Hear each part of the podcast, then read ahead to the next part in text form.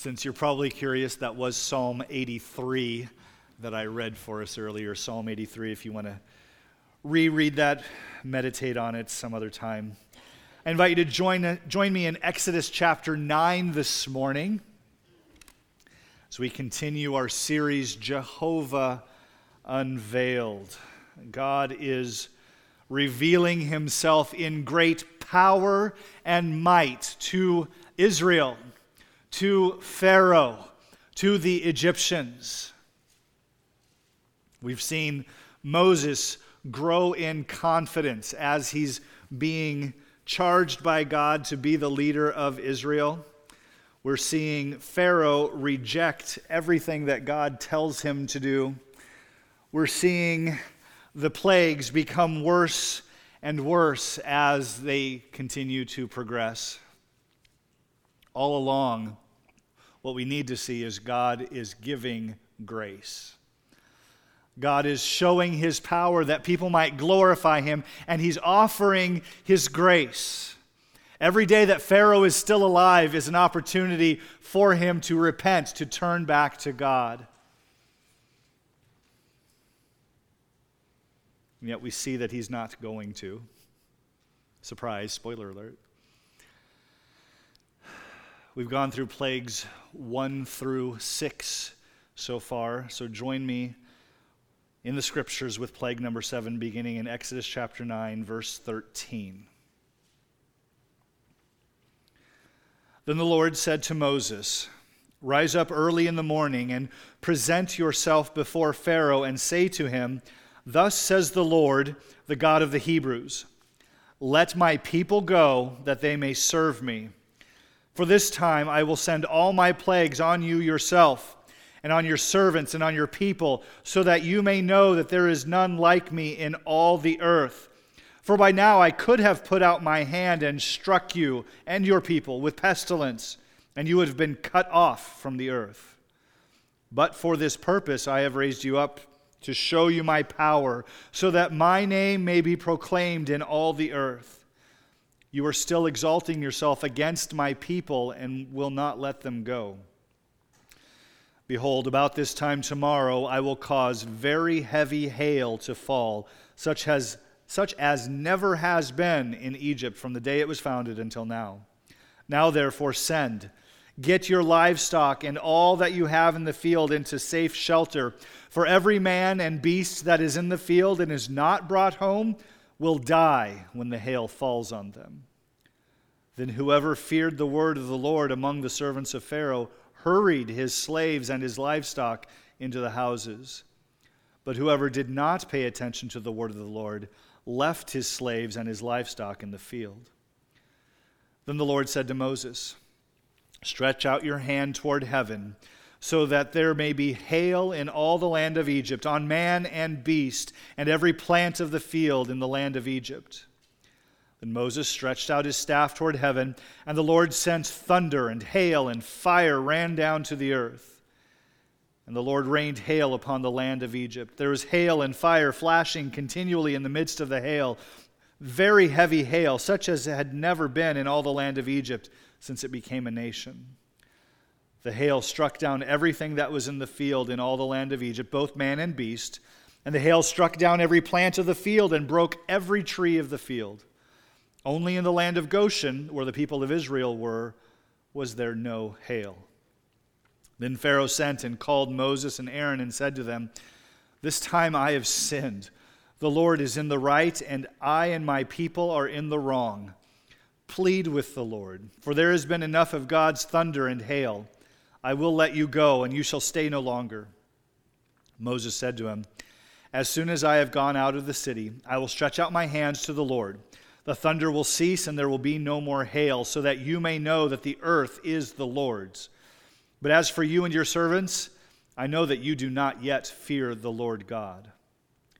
The flax and the barley were struck down, for the barley was in the ear, and the flax was in bud.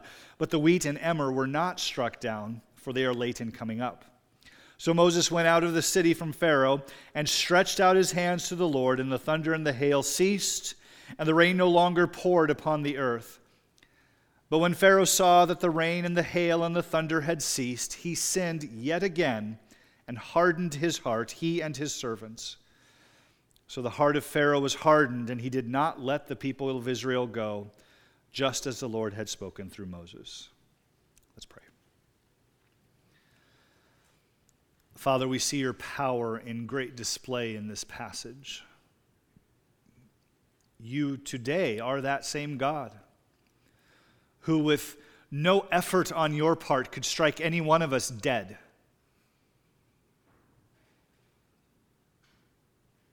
Yet the fact that we're here, the fact that we're still breathing, is a grace gift from you so that we might know who you are, so that we might know your power, so that we might live for you. So, Father, help us to not be like Pharaoh, who, given opportunity to live for you, refuses. Help us rather to be humble. Help us surrender to your will, your word. In Jesus' name I pray. Amen. How many times must I tell you again? Parents, did you ever think that?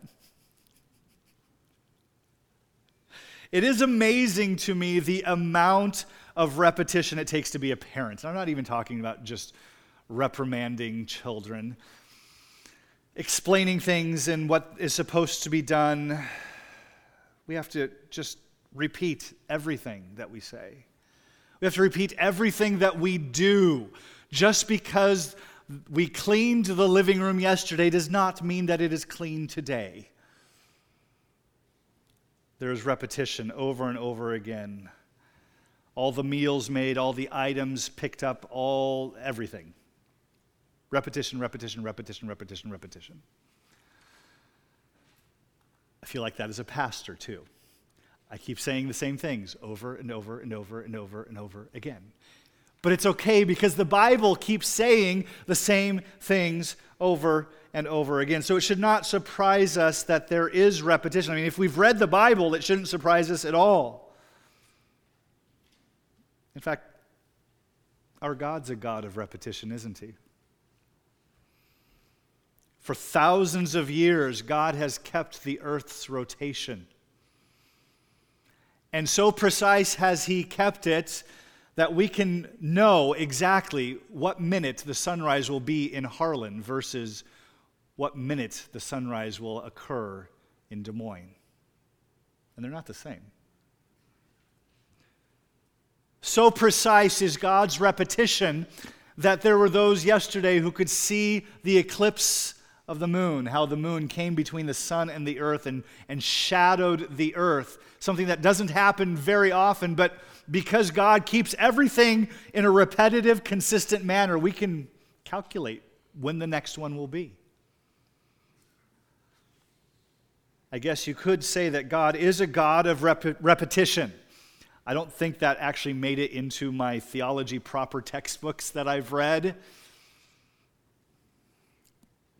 But here are some characteristics that did make it into those textbooks because they're clear in Scripture. God is holy. And how many times is that repeated in Scripture? How many times is it stated explicitly, and how many times is it shown? It's repeated often, isn't it? God pursues his glory. We've read it several times in the book of Exodus that he is showing Pharaoh his power so that his glory might be known. Our God's a God of repetition. Our God is immutable, unchanging, unchangeable. And it's true of his repetition as well. So, for all the times that God told his people to be holy, he hasn't changed. And so his scripture still tells us that today. So on and so forth. When we see God interacting with people, as we do with Pharaoh, God is using Moses and Aaron to interact with Pharaoh. When we see God interacting with people, it should not surprise us that God continues to say the same things over and over again. In our passage, we see, first of all, God's purpose. Now, some of, some of the repetition that have ha- that's happened in every plague, I'm not going to rehash every little bit of it in this passage. It's a long passage. But Moses and Aaron have gotten up, presented themselves to Pharaoh, given, them, given him the warning. And in verse 14, we read this For this time I will send all my plagues on you yourself and your servants and your people, so that you may know that there is none like me in all the earth. This is the first of two purpose statements in this passage. We're going to hone in on it. So that you may know. Pharaoh, I want you to know who I am, says God. I want you to know who Jehovah is.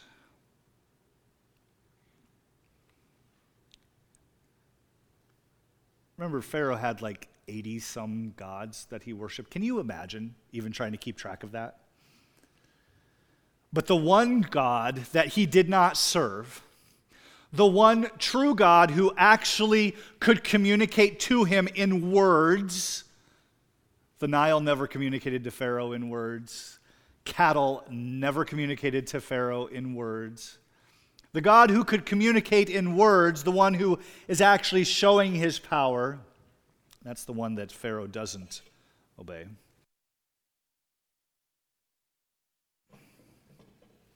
All the dozens of gods that Pharaoh and his Egyptian culture worshiped were powerless. Their gods could not hear them. So, as they cry out in misery, as these plagues have been going on, as they cry out in misery, these frogs are horrible, these flies are biting me. Their gods could not hear. Their gods could not provide for their needs ever. Their gods could not comfort them in their sorrow, in their struggle. Our God does. He hears when we pray, even when our prayers are clunky. Do you ever feel like that? That, you, that you've spent some time in prayer with the Lord and you, you realize that what you're saying doesn't even make sense to you, but He knows your heart. He knows what you're trying to say. In fact, Scripture tells us that the Spirit prays for us when we don't know how to pray. He hears us when we don't even know how to say it. Isn't that awesome? Our God provides for us for every need. Our God comforts us. We go through trials and struggles. They may not look like the plagues on Egypt. I, let's hope not. But the struggles that we go through are painful nonetheless. And He carries us through. God wants us to understand that there is no one like our God. He wants us to know who He is so that we might worship Him in a manner that is worthy of His glory.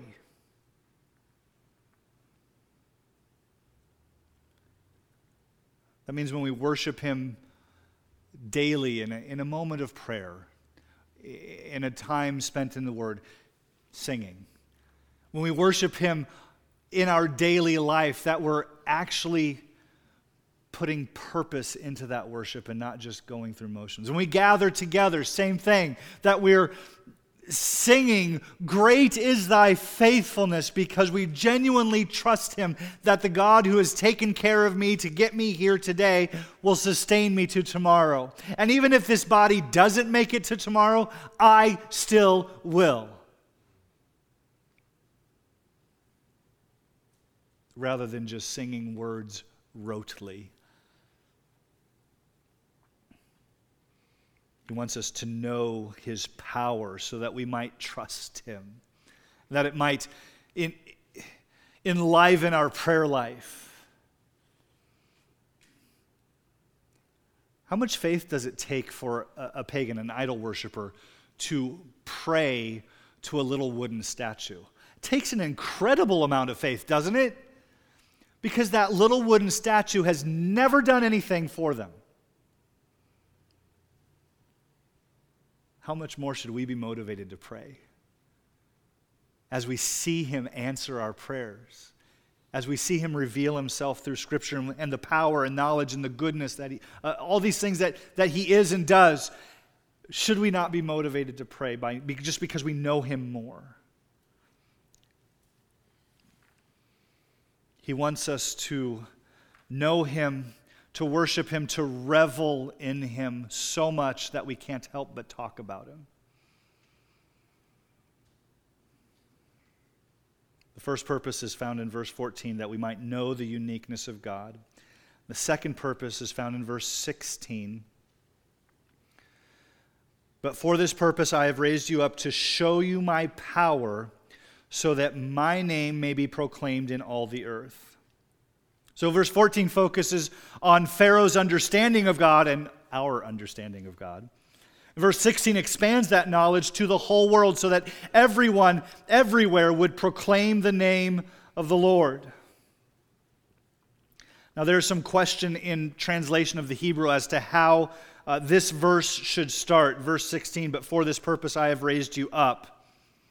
Um, some translations put, for this purpose I have maintained you, or I have rescued you, or I have sustained you. So there's a little uh, ambiguity as to exactly what this word is supposed to be here. But what's not unclear, and we're always going to focus on that which is not unclear, right? Clarity over ambiguity. What's not unclear is that God is telling Pharaoh, You are right here, right now, so that you might see my power and so that my fame will fill the earth. God has had every chance already to kill Pharaoh so that the people of Israel might be set free, and he hasn't done it. That's what he's saying here in verse 16. You're here, you're still around because I want to show you more power. I want to show you more of who I am and what I'm capable of so that the entire earth might bring glory to my name.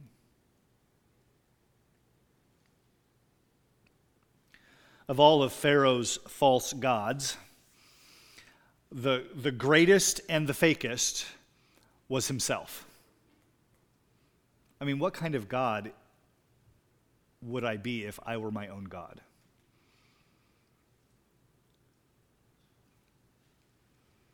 And yet, Pharaoh saw himself as a god. Egypt revered him as a god. And it's true, Pharaoh had great power leaders of world powers do. And Egypt was indeed a world power in that day. But Pharaoh's greatest power stands as nothing next to the power of God. Nothing. Didn't matter how much wealth Pharaoh had. It didn't matter how big of an army he had. It didn't matter uh, how much he could produce in the land and how many countries he could conquer. Pharaoh's greatest power had nothing next to God. That's exactly what verse 15 is talking about. It says, For by now I could have put out my hand and struck you, you and your people, with pestilence and you would have been cut off from the earth. That's a nice way of saying you'd just be dead. Our big idea this morning is God wants us to know his power and proclaim his name. Isn't it nice when the verses just really give it to you?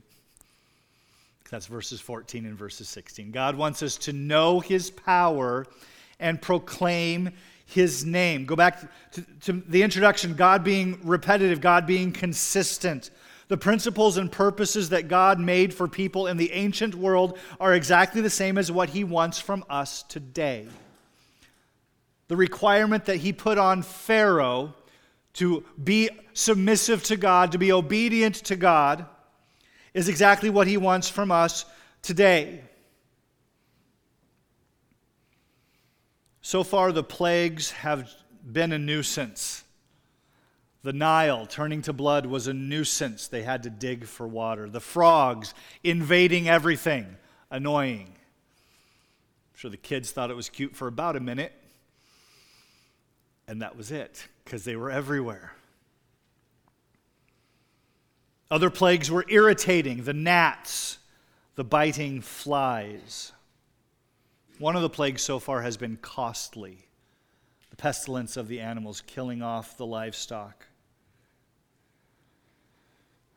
One of them was finally painful to the person, the boils. We looked at that last week. But this one, this plague, the hail, this one's going to be deadly. Not just to livestock, but to people. Verse 18 Behold, about this time tomorrow, I will cause a very heavy hail to fall, such as never has been in Egypt from the day it was founded until now. By the way, that last little phrase is just a meta- metaphorical way of saying ever. It was their cultural way of understanding eternity. It has never happened before. That's kind of a, a national pride sentiment that anything that happened before Egypt was founded didn't matter because the beginning of Egypt in their minds was the beginning of time. So that's what he's saying. This, this has never happened. It's going to be the worst hail ever. So, verse 19 now therefore send, get the word out, tell people, get your livestock and all that you have in the field into safe shelter. Why? For every man and beast that is in the field and is not brought home will die when the hail falls on them. Can you even imagine? Every once in a while, we get a little bit of hail here. Sometimes it's kind of cute because you see it come down and it, it kind of covers the lawn and it's nice and white for a few minutes, reminding you of the glory of winter, but then it's gone right away, reminding you of the glory that it's not winter. That's not what we're talking about when we lived in Texas, there was a, a, storm that went by, and one of the families in our church, and we were kind of a, I want to call us a regional church. That's not a positive thing. There were people that came from all over the city to come to our little church, which means we weren't a very good community church. But anyway, uh, one family, it's only affected one family in our church. This was a really bad hailstorm, and it broke out every window in their house, every window in their cars. Their cars were totaled. Their house was just an absolute disaster of a mess. And that was nothing compared to what God's talking about here in Exodus. This warning is God's mercy and grace all wrapped up in one little bundle. By telling them, tomorrow, about this time, you've got a day, a day to get the word out. Tell everyone you know. Stay out of the field tomorrow. Get into your bunker, whatever it is you've got, just don't be outside. It was an opportunity for any and all of the Egyptians to demonstrate that they believed God, that they recognized that the plagues that have already come have been the hand of God, and they weren't going to test him on this one. It was their opportunity to demonstrate that they believed God by acting on that belief by getting the animals in, keeping the people in. And some believed, and they acted. They made sure that their animals, that their servants, their slaves were all sheltered the next day. But others did not believe. Because they were not sheltered, they died.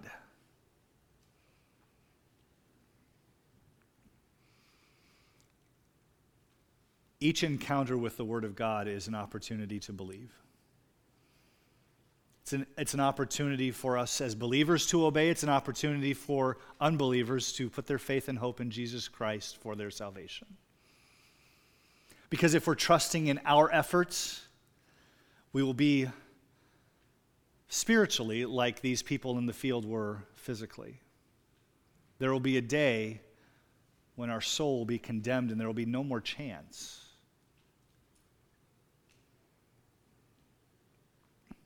The Egyptians had an opportunity to obey. And, and, and notice how God warns Pharaoh and the Egyptians.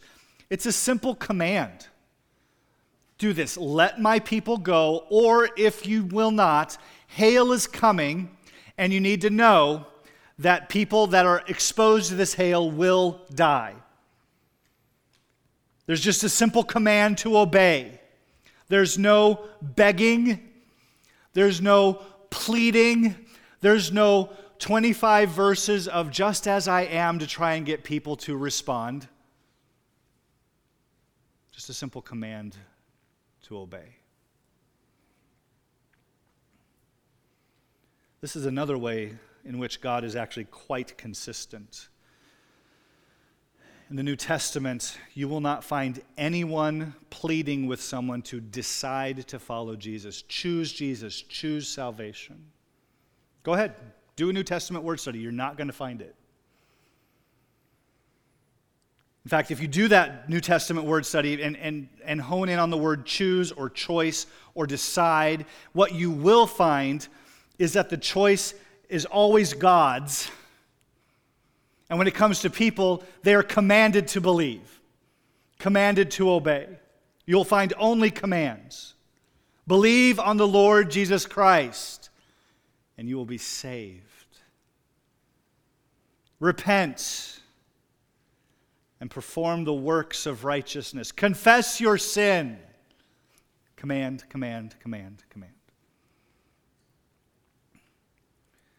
God has yet again commanded Pharaoh to release Israel. And Pharaoh has yet again refused. So the next day, Moses raises his hands to the heavens and the storm begins. So, uh, in the first section, We've seen God's purpose in this second section, and trust me, this will go much faster than the first section. We see God's power. We see it on display. It was foretold in the first section, it comes to pass in the second. Verse 25 The hail struck down everything that was in the field. In all the land of Egypt, both man and beast, and the hail struck down every plant of the field and broke every tree of the field. Only in the land of Goshen, where the people of Israel were, were, was there no hail. The hail destroyed everything. Do you see the power of God? God wants us to know his power and proclaim his name, and disaster will do that. Everyone among the Egyptians who was unsheltered died. Every animal out in the open died. The plants knocked down, the fields decimated, destroyed. Actually, decimated means something else. They were destroyed. Yet not one Israelite was harmed. None of their fields damaged. God is all powerful. He has the power to destroy, and He has the power to protect. And praise the Lord for every moment of protection that He has granted us because we don't deserve it, and ultimately we don't need it. And what I mean by that is if God brought every disaster into our lives but saved our soul, He'd still be a good and gracious God, right?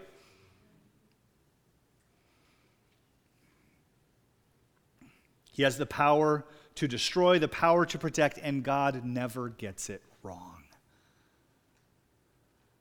I get stuff wrong all the time. He never gets it wrong. He never misunderstands the situation, though we do that on a regular basis. Aren't you glad that your God is greater than you by such an eternal degree?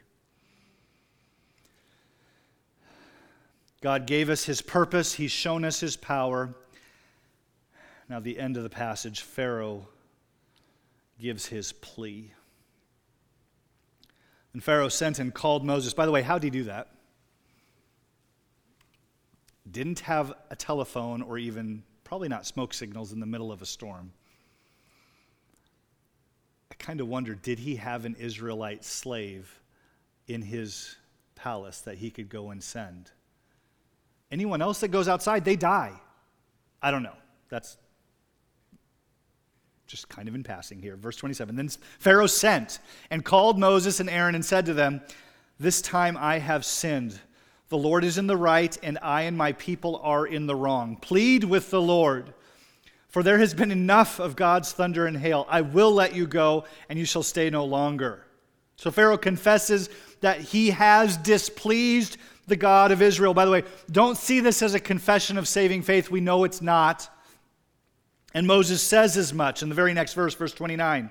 Moses said to him, As soon as I have gone out to the city, I will stretch out my hands to the Lord. The thunder will cease, and there will be no more hail, so that you may know that the earth is the Lord's. And he goes on to say, I know that you do not fear the Lord. Actually, he said that back in verse 20. Sorry, I'm out of order here. This hail was quite something. The psalmist, inspired by the Word of God, inspired by the Spirit of God, led by the Spirit of God, the psalmist wrote in Psalm 105, verse 32, describing, in this psalm, he's describing the plagues. Uh, he gets to this plague, Psalm 105, verse 32. He says, He gave them hail for rain and fiery lightning bolts throughout their land. Hail for rain. You know that, that kind of calming sound of the pitter patter of raindrops? Take every one of those raindrops, freeze it, make it bigger. And that's how much hail was coming down, as voluminous as rain. All the crops, all the trees are destroyed. The only crops that aren't destroyed are the ones that haven't come out of the ground yet. Uh, verse 32 tells us that. Yet notice that Moses could walk right through the storm. You remember Eeyore? He was the little donkey that had a rain cloud over him, and, and it only rained on Eeyore. I think Moses might have been the inverse of that. That maybe he walked through the hail and nothing landed on him.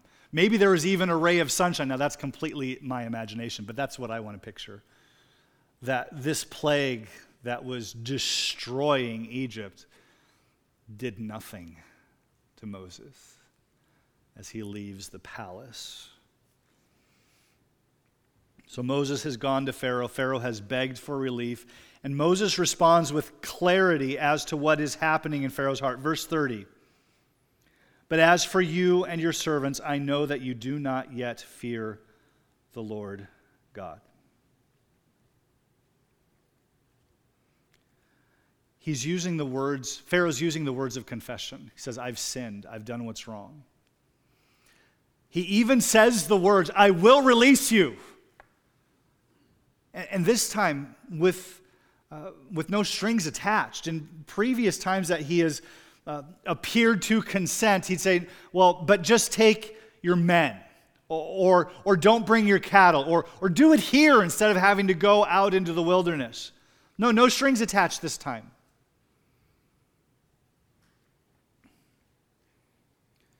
Pharaoh is a classic example of someone who displays genuine remorse. He does genuinely feel bad that this has happened. He regrets that this punishment is coming upon the land, and, and he knows that it's directly his fault. There is genuine remorse, but he's showing genuine remorse without turning from his sin and trusting God. Remorse for sin does not save. feeling sorry for the consequences of your sin is not the same as a, sincere, godly confession. Pharaoh can't help but know that God is powerful, more powerful than his gods. But even acknowledging God as supreme does not save. Remorse does not save. Knowing who God is doesn't save. Believing in God actually doesn't save. You know that, right? It's not just believing who He is, but it's believing that I, as a sinner, have sinned against Him and there's nothing that I can do to be made right. The only way I can be made right is by faith in Jesus, whose blood covers me.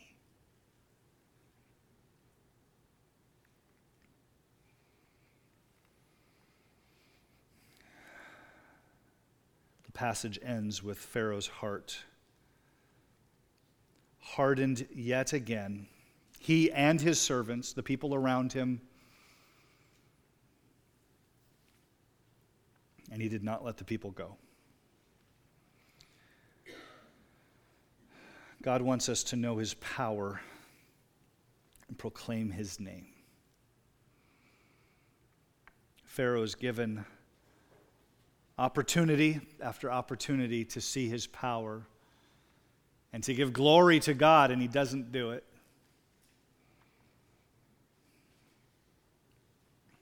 Pharaoh can't help but see God's power. The question is will we see God's power? Will we pay attention to him?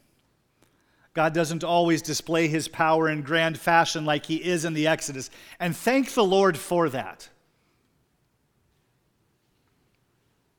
That's good. Yet his power is revealed without reservation through his word.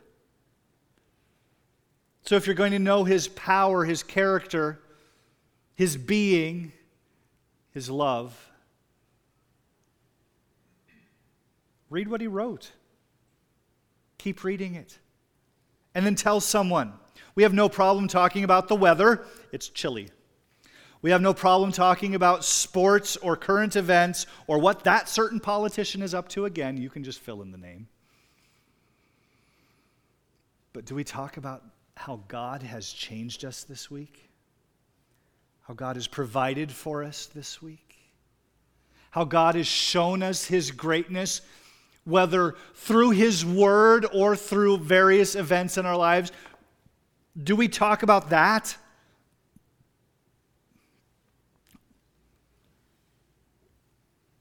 We need to make common and normal and ordinary talking about God. The current phrase is let's normalize talking about God. Let's be known as people who love our God more than we love ourselves. He's worthy of it. We see it in this passage the God who could destroy one person and protect someone else right next to them. It's an amazing God. He's worthy of our love and our devotion. Let's be known as God's people before we're known for our politics, our sports, our entertainment, our jobs, even. Let's be known as God's people. Would you pray with me?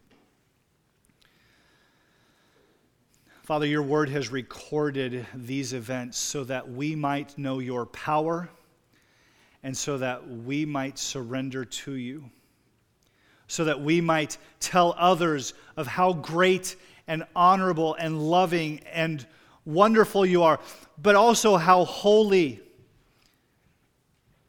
how you get angry with sin, how you are building up wrath to pour out on those who have not trusted Jesus, how you took that wrath and for our sins, for those of us who believed, you've poured that on Jesus already, so there is no more wrath for us. What a grace, gracious and merciful thing for you to do.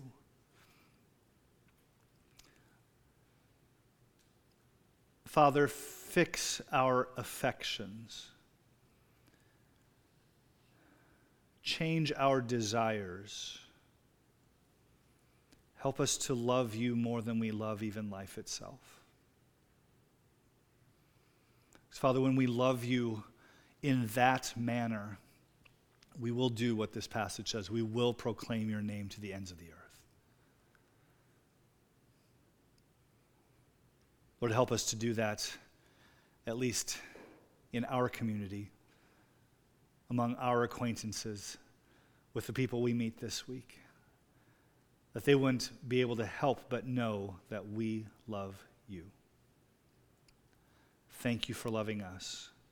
Thank you for the power of your word to impact us today. Change us, mold us to be like your, our Savior in Jesus' name.